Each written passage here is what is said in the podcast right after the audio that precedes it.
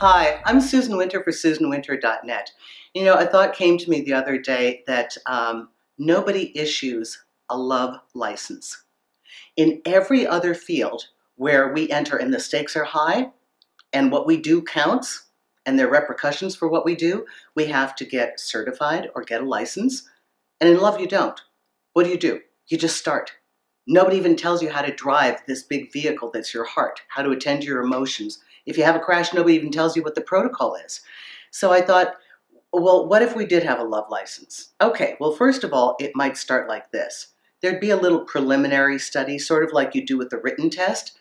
You might bother before you get in your love machine, which is your heart and your body driving it, to take a look at the manual. Yeah, that thing that you never read. You know, my my girlfriend sells and leases cars. And her favorite thing to do when she gets a new car every couple of years is to read the manual cover to cover. Okay, I don't. Like the light doesn't work, the radio won't turn on for some reason, then I look, okay? But when it comes to ourselves and what we want, yeah, it would be productive to take a look at our own manual. Not what our friends want in relationships, not what our parents said they wanted, not what society tells us. Take a look at our own manual. What do we want? How are we built? Where are our buttons? How is everything connected? To be familiar with that before we get on the road to do this thing called love. Then, do we have a destination in plan? It's amazing how many people just start, have no idea where they're going, which may seem like fun. I get it. That's a thing. Some people like to drive and get lost.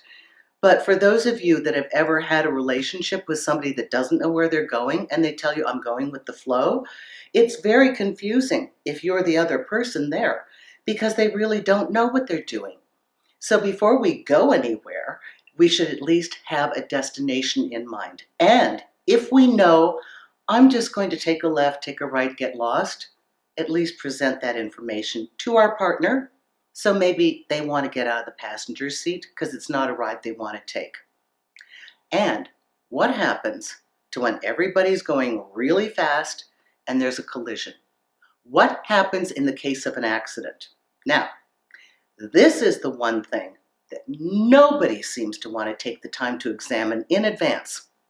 We know this is a high risk event. Loving is high risk. And yet, there'll be more time and energy spent on what clothes do we wear, what kind of personality do we want to bring out when we meet somebody. No time whatsoever on the protocol and the exit strategy if there's a crash. What do we do?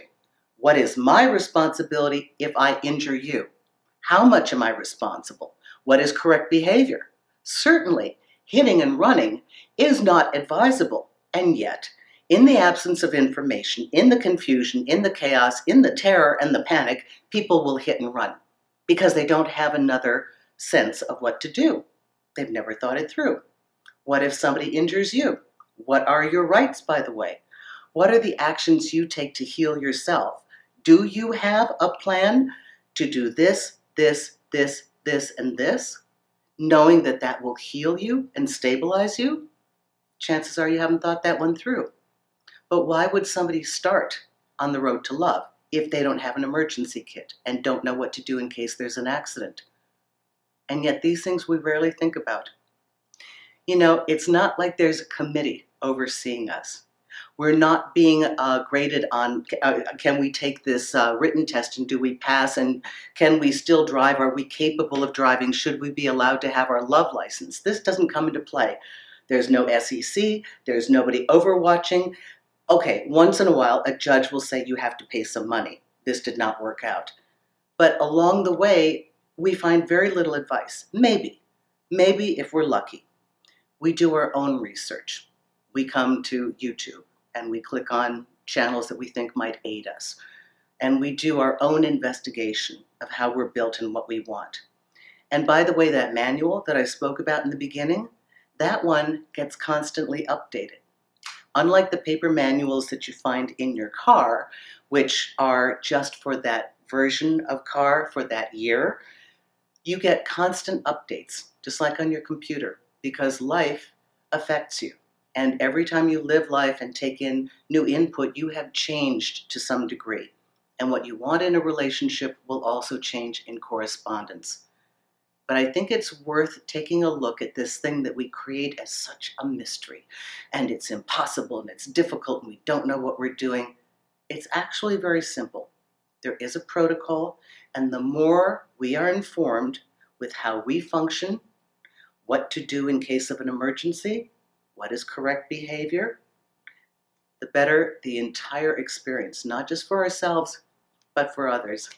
That's just a thought I had in mind. I've been thinking about this for a long time. I hope that helps you. Susan Winter for SusanWinter.net. Thanks a lot.